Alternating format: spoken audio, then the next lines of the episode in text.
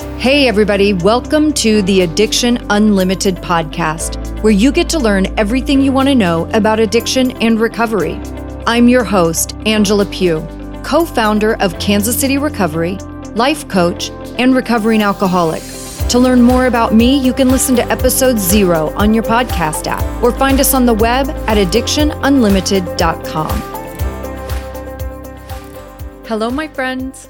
Welcome to episode number 167 of the Addiction Unlimited podcast. I'm your coach, Angela Pugh, life coach, recovering alcoholic, sober entrepreneur, all those good things, here to help you with recovery and life strategies so we can get better, master this thing, live happier and healthier. That's what we're doing around here. Today's episode you know, my whole thing as a life coach is to always share good tips, tricks, strategies, how to get your life together. Obviously, how to do recovery and break free from whatever your addiction may be. Lord knows I have plenty of them. it's like whack a mole around here. I handle one thing and another one pops up.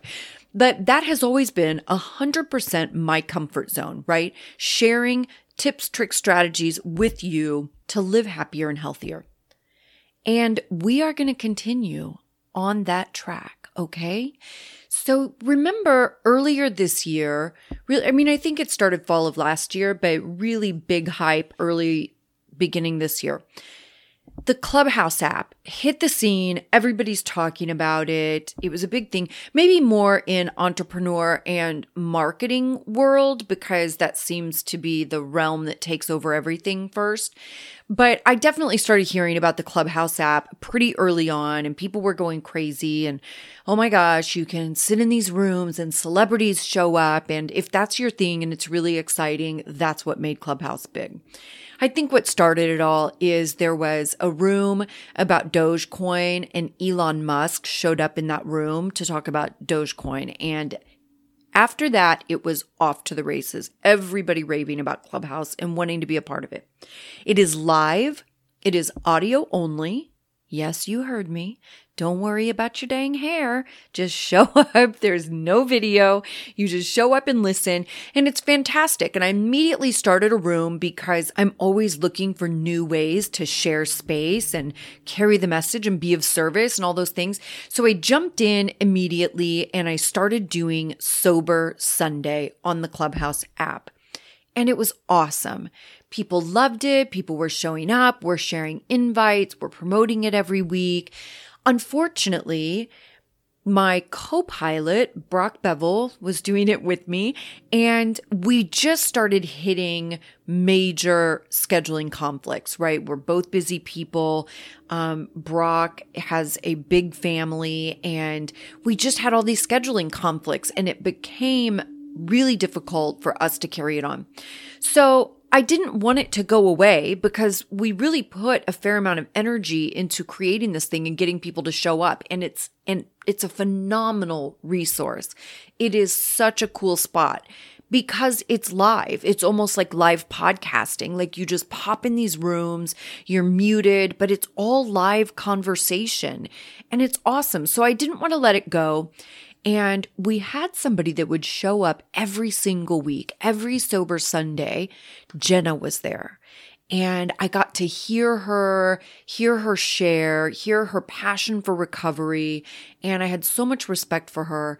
And she's also in our Addiction Unlimited Facebook group.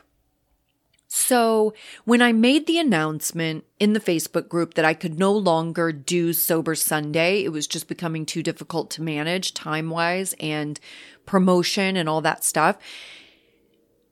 Jenna popped up and I said, Well, you should take it over. And you guys, I was kind of shocked. And she said, okay, I will. and I was like, oh my gosh, I love this. Like, I was so thrilled and so grateful because I didn't want it to end. I want you guys to have every resource available to support one another, to be of service, to make your recovery journey stronger, right? And this is part of building our tribe. So Jenna has stepped up. I wanted to bring her on the show so you could get to know her a little bit, introduce her to you guys, let you get to know her, what she's all about, hear her sober journey so you know who you're talking to when you jump in Sober Sunday on the Clubhouse app. I'm so thrilled, again, so grateful to Jenna for doing this. So here's Jenna. Hi, Jenna. Thank you for being here with me. Hi, how are you? I'm so good. Are you still nervous? no, I'm happy to be here. I feel honored. Why don't you take a minute and tell everybody just a little bit about you and your sober journey? Okay, so my name's Jenna. I'm 33. I'm single. I've never been married and have no kids. My sober date is May 18th, 2020. So yeah, I mean, as far as drinking goes, I think, I mean, it took me to get sober to realize all these things, but I think my drinking started um, quite young, uh, at the age of 15, you know, and, and even at that age, it was like blackout drinking. I don't even remember one point of my life going out just for like a cocktail and then yeah it just i mean it, it, just progressed and you know oh i got into a relationship and just one thing led to the other and it's just alcohol is what i leaned on. Okay couple of things. One you got sober during the pandemic. I did. What was that like? Honestly at first i was a little concerned because i did walk through the doors of aa prior to the shutdown so I had, but I was still like, I hadn't really committed to my sobriety yet. I was just like dipping my toes in. So when the meeting stopped, I really thought I could do this all by myself. And it honestly took me under a week to like get on the internet and find any kind of meeting I could get to. So I did do a lot of AA meetings on Zoom. Mm-hmm. Did you feel like, did you feel really isolated? Like, I know that's what so many people were struggling with, was feeling just cut off from the world. You know, we couldn't go anywhere, we couldn't do anything. Did you have any of that? Or are you more like me? I'm an introvert. I don't mind being cut off, you know? yeah. yeah, honestly, I am an introvert. And I just kind of looked at it like I was just starting sobriety.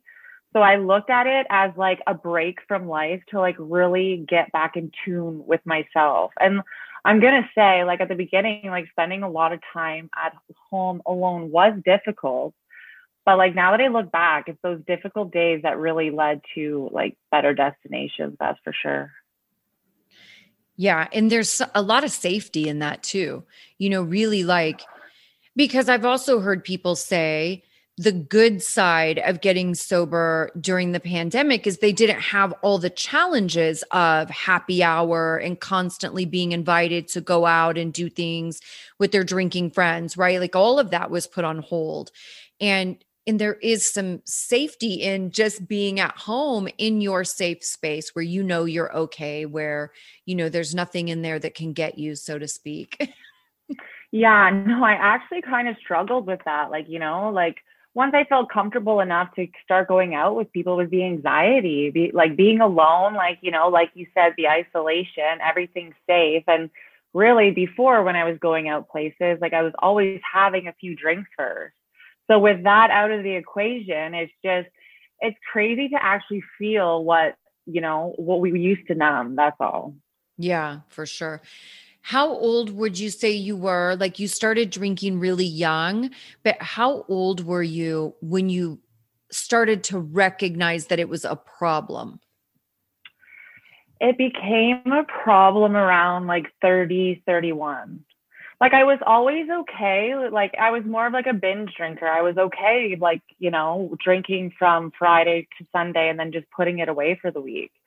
And then it's just like I was dating someone who you know, they drank more regularly. So then, you know, then when I was alone, I was finding myself drinking more regularly. And then, you know, I started noticing that like the two drinks I used to have like start turning into four and six. And the next thing you know, like you're at the bottom of a bottle. So yeah, just it totally took control of my life. Like I, I always explain this to my friends now that I'm a little bit more open about my alcoholism that I never really asked to cross the line like of no fun, like having fun drinking and like the no fun part, but I did cross it. And now it's just doing what I have to do to know still live a good life.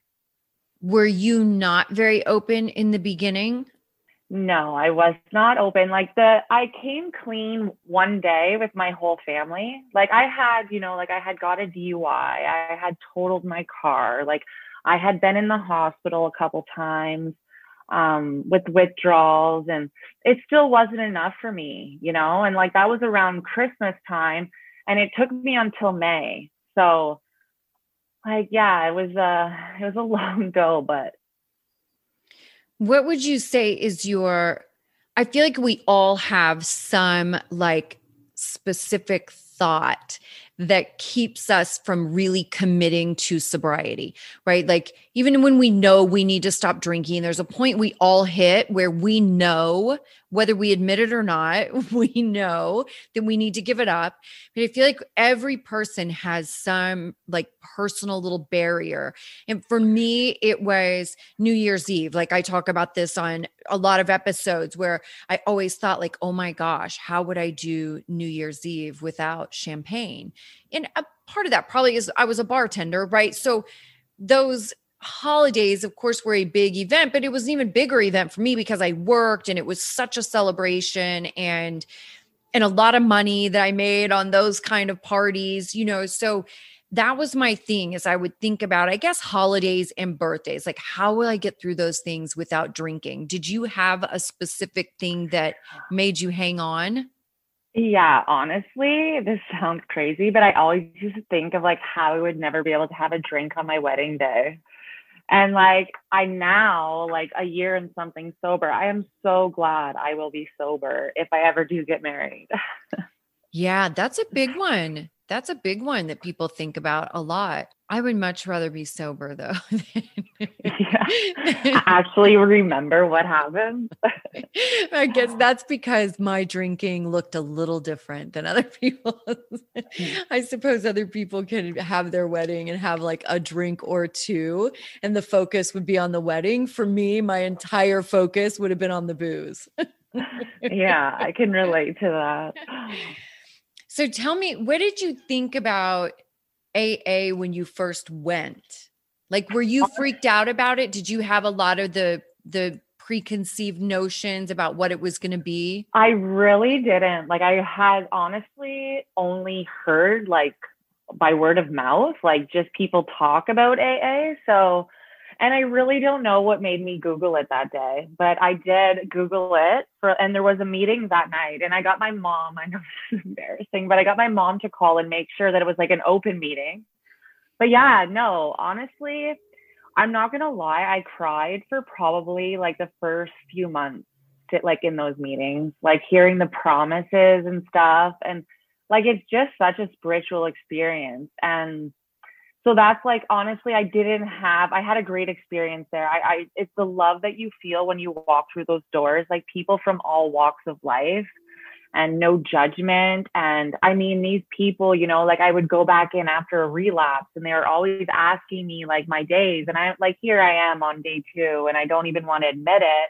These people are like oh my god like that's amazing. Like you're here. That's all that matters. And i was like okay, okay. So yeah, I, I've met so many lifetime friends that have helped me stay sober to this day for sure.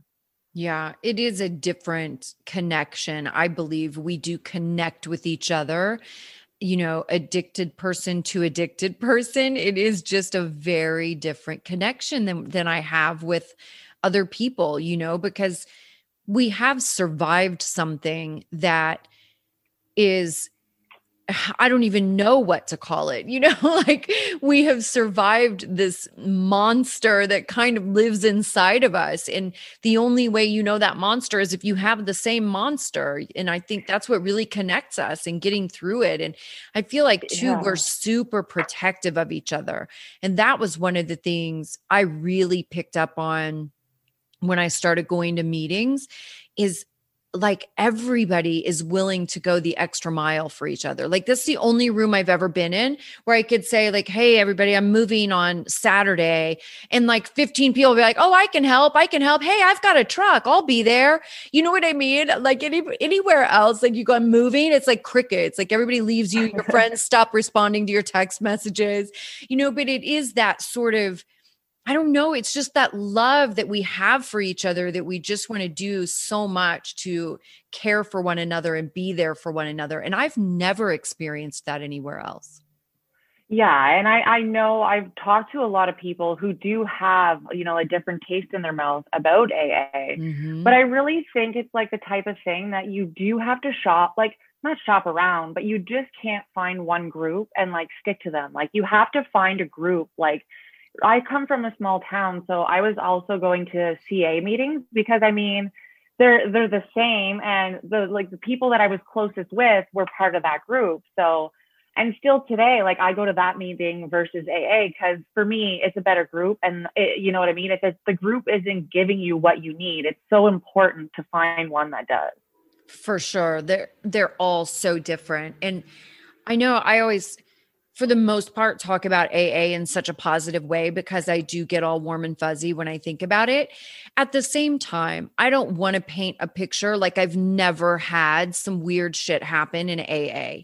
You know, like I've definitely had some difficult situations. I've definitely been around people um, that weren't so kind or people that had some significant mental health stuff that so they weren't kind or there are definitely people who have inappropriate behavior with relationships and things like that.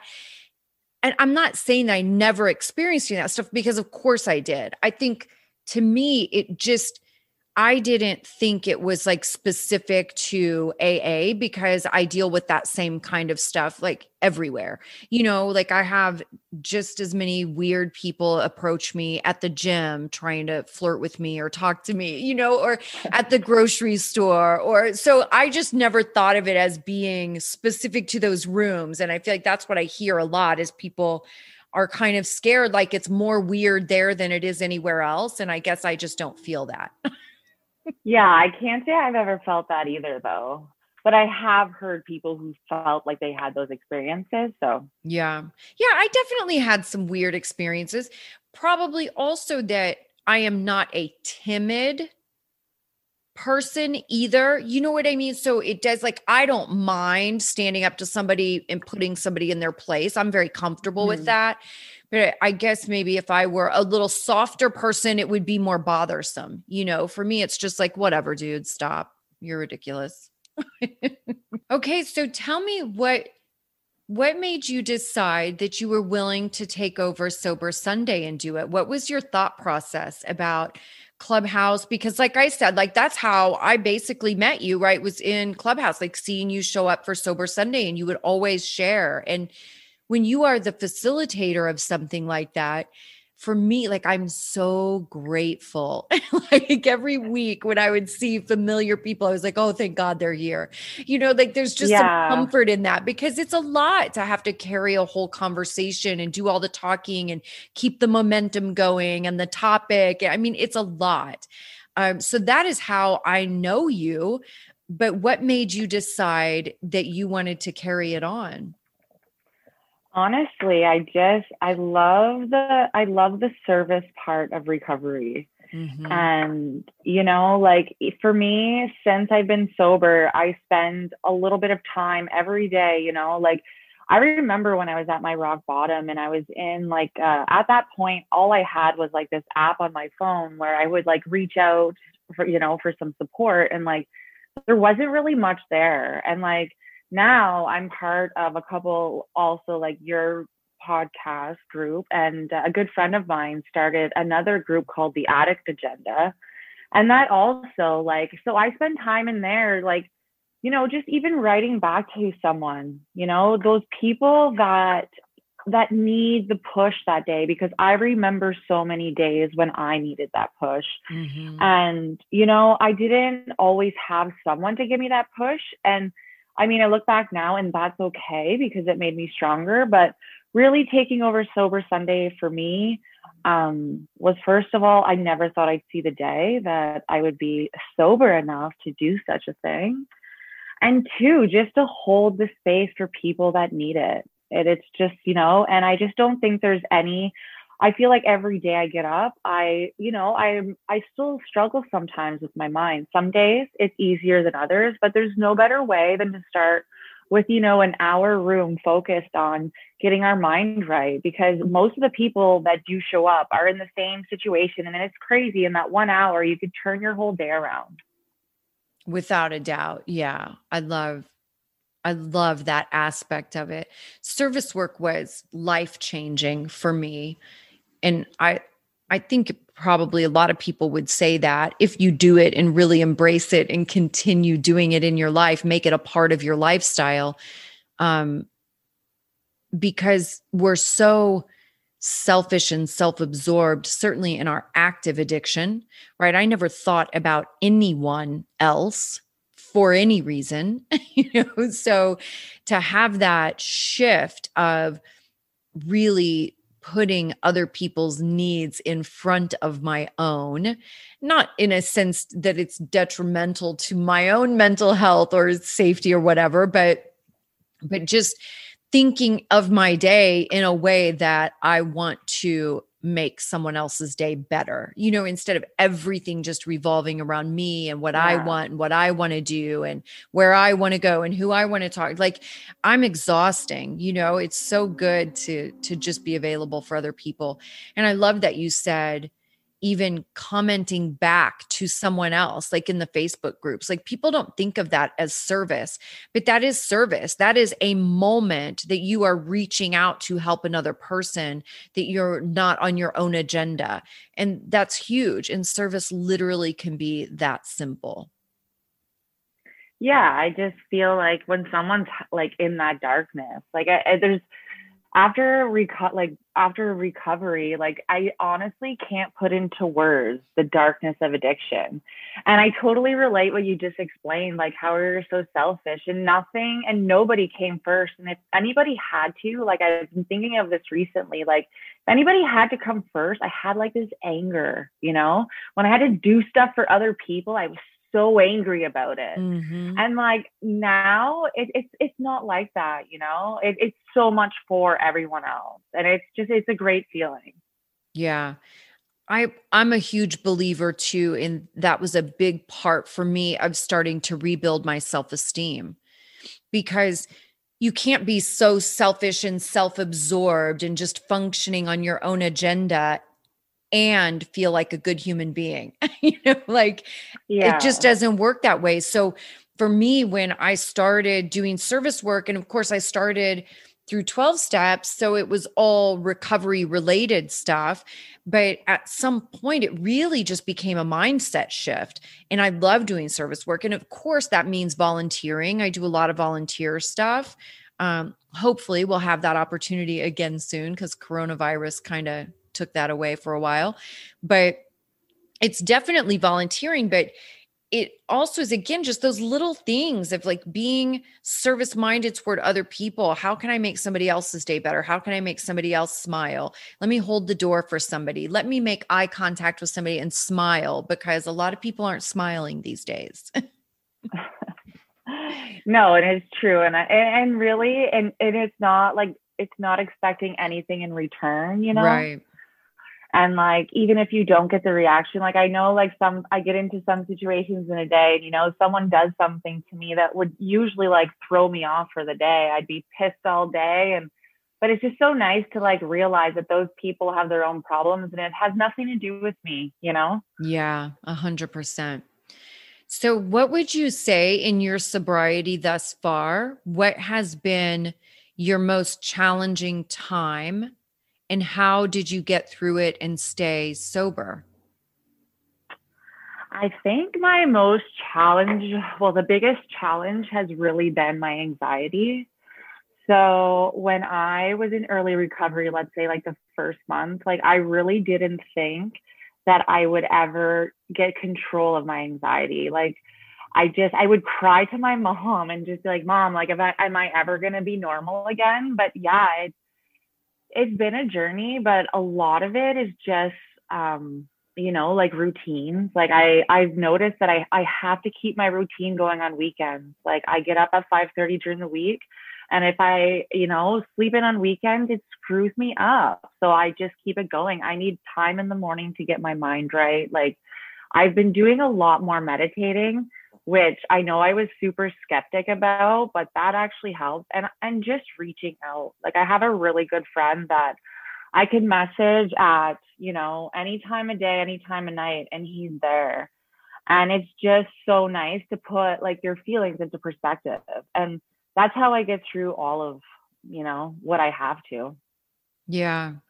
I love that you said meditation because so many people are so skeptical about meditation, but it's, I mean, it's proven that it works. Like there is a ton of research around mm-hmm. this that it really does work. Yeah, I know. I've been telling people like I get it because people like, oh, meditating, like, and I get it because it is challenging, right? To like quiet the mind and stuff like that. But like to me, like I'll tell my friends, like, put one on before, like, say you're going to have a nap.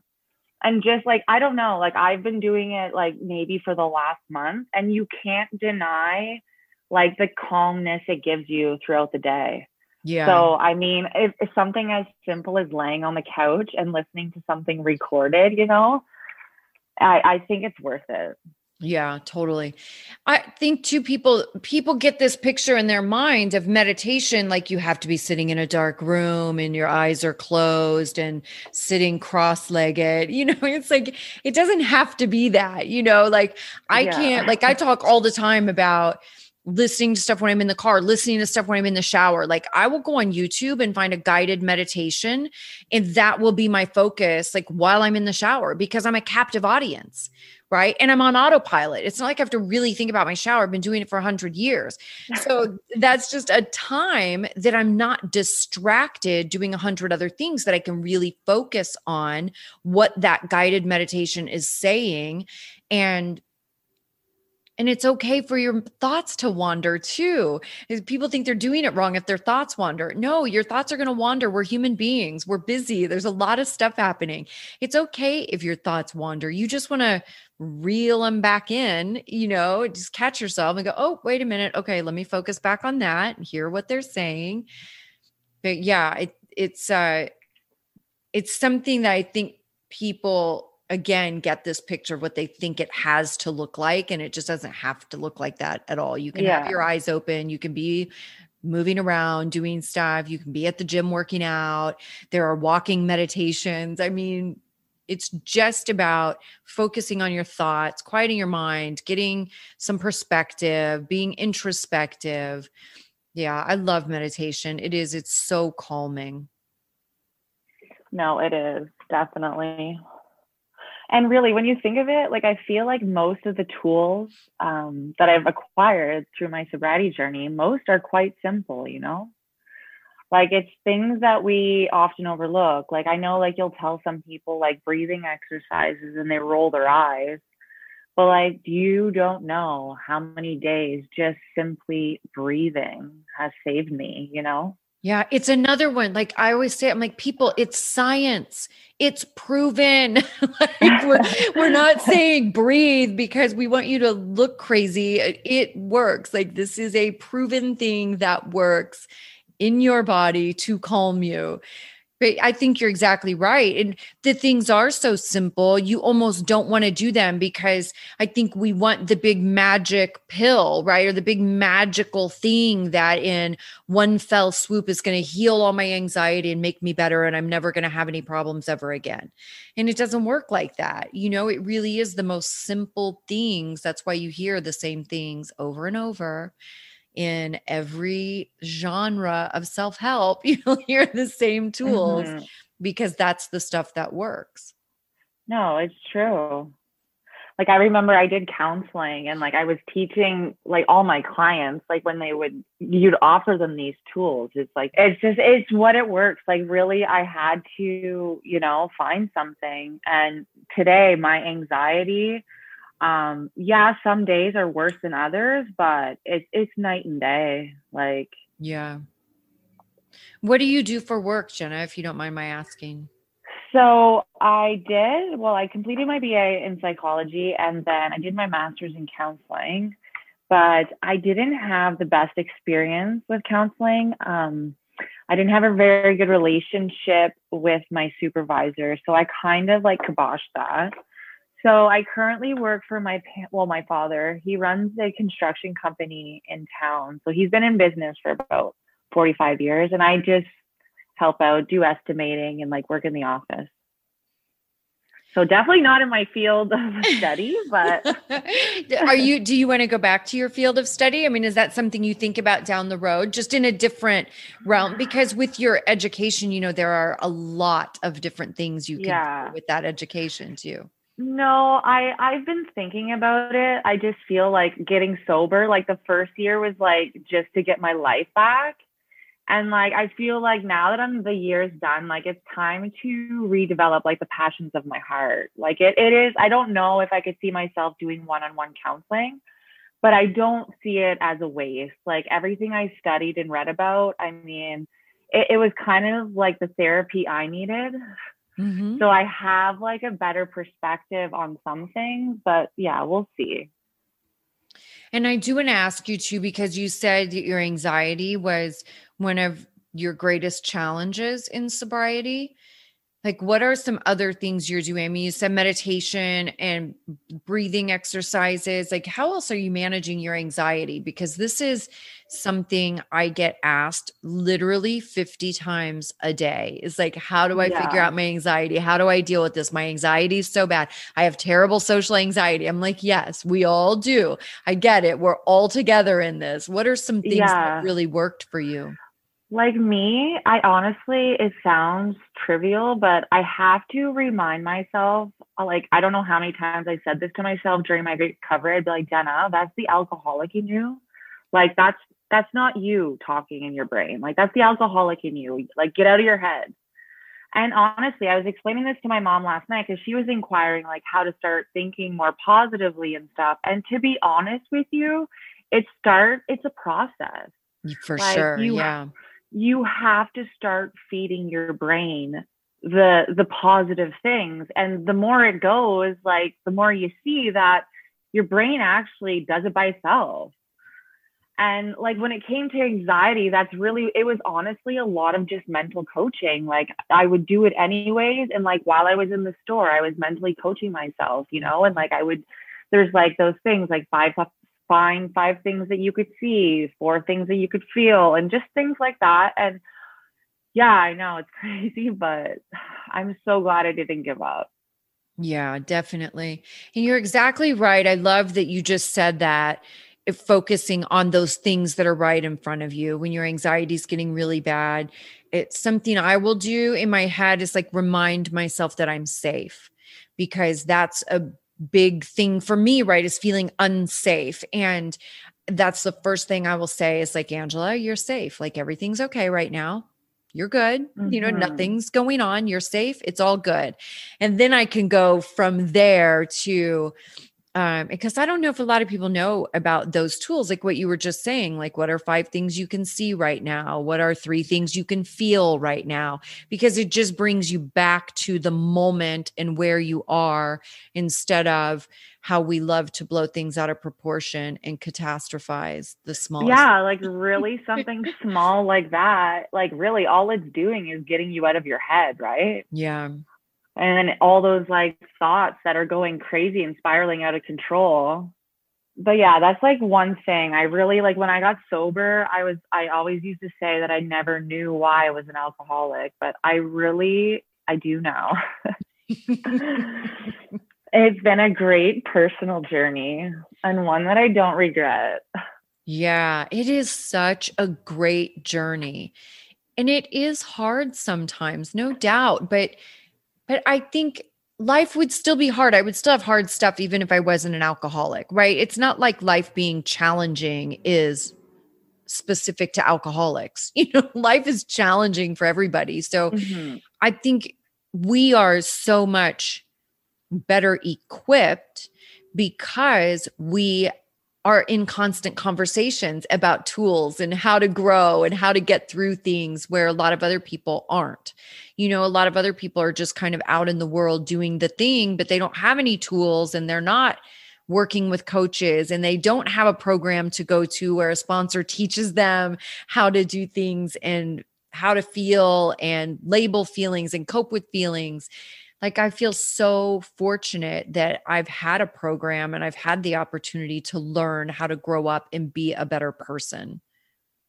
Yeah, no, definitely. Like I really think like I always say this, I feel like I feel like everyone needs AA because I mean, aside from alcohol, it is a program for living. It you is. know what I mean? Yeah. Yeah. It's a beautiful thing and, and it's a program that I mean, makes you focus on yourself, but also be gentle with yourself. And mm-hmm. that's just something that I can appreciate. Mm-hmm.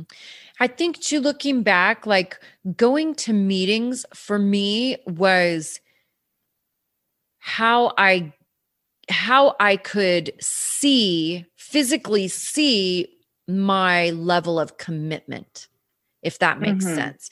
You know, because I went to a meeting every day for many, many years. And that was just, it's not that everything you learn in those rooms are specific to those rooms. You can learn all the same stuff in a thousand different places from a thousand different people. But showing up every day, getting my act together, getting out the door and getting to the meeting was just how I could see tangibly my commitment and that was such a big piece of it for me. And and listen there's some instant gratification there too because as soon as i would walk in the room all my friends were there. And it's like everybody's cheering. There's happy you're there. Oh good to see you. What's going on? Oh you're still sober. Like it was so fun you know? I loved yeah. all i loved all that stuff. But yeah it was definitely a great great tool for me.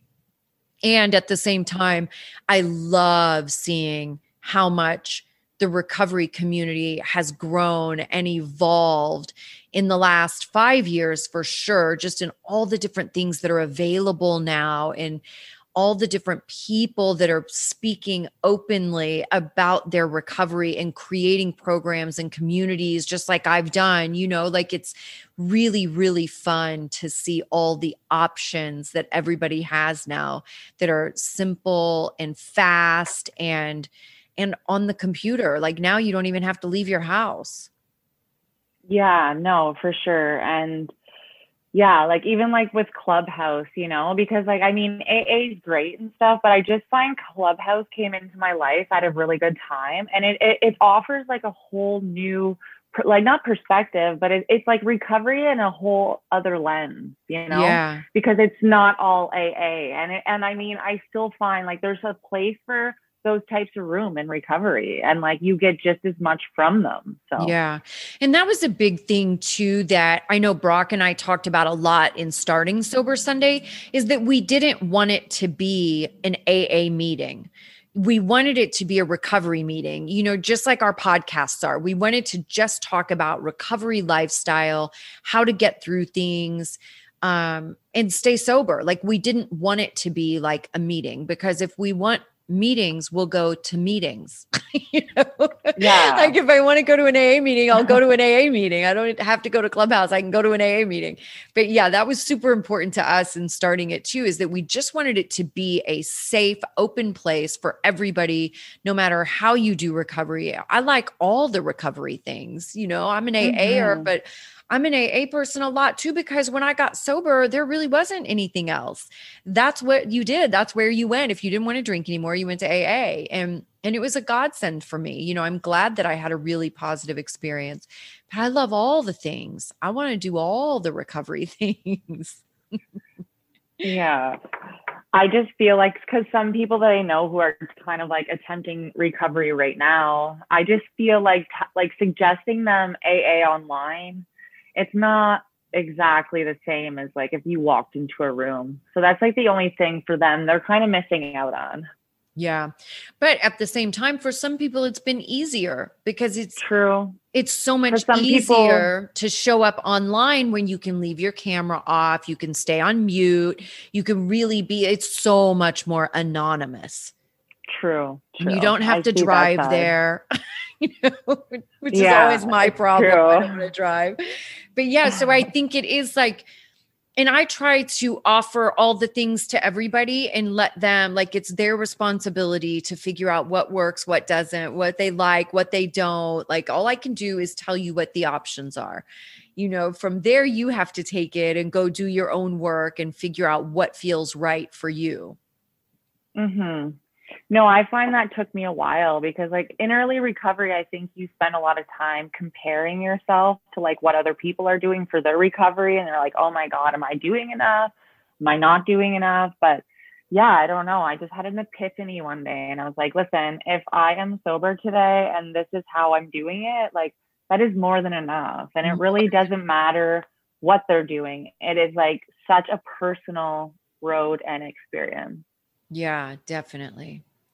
Okay, last question, favorite question. What's your favorite thing about being a sober person? My favorite thing about being a sober person is the ability to be present.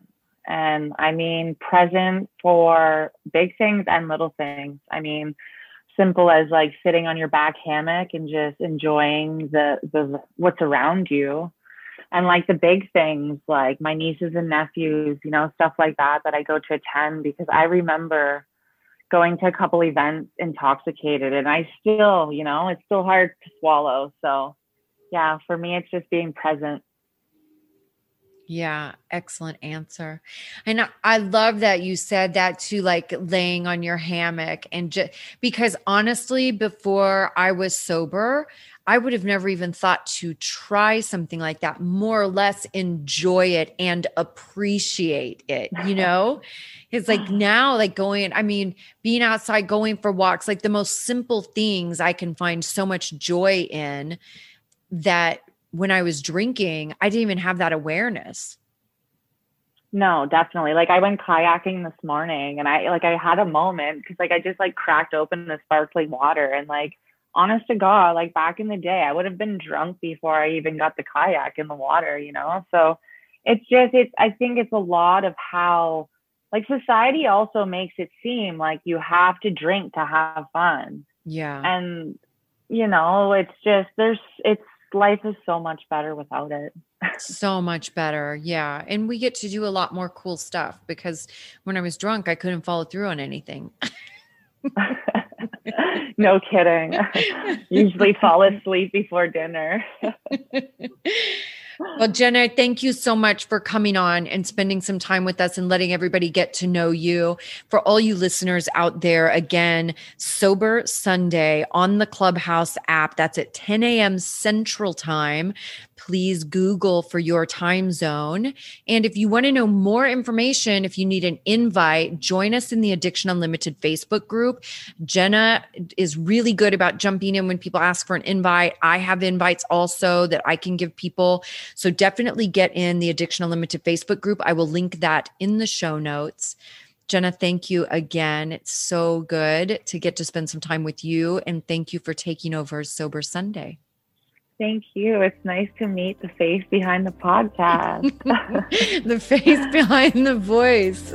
yes. You've reached the end of another great episode of the Addiction Unlimited podcast candid and honest conversation about addiction and recovery. Be sure to visit us at addictionunlimited.com to join the conversation and access show notes and links to everything we talked about. Love this episode? Please take 30 seconds to subscribe, rate, and review on iTunes to help us improve and give you the information you want. Thanks for listening. See you next week.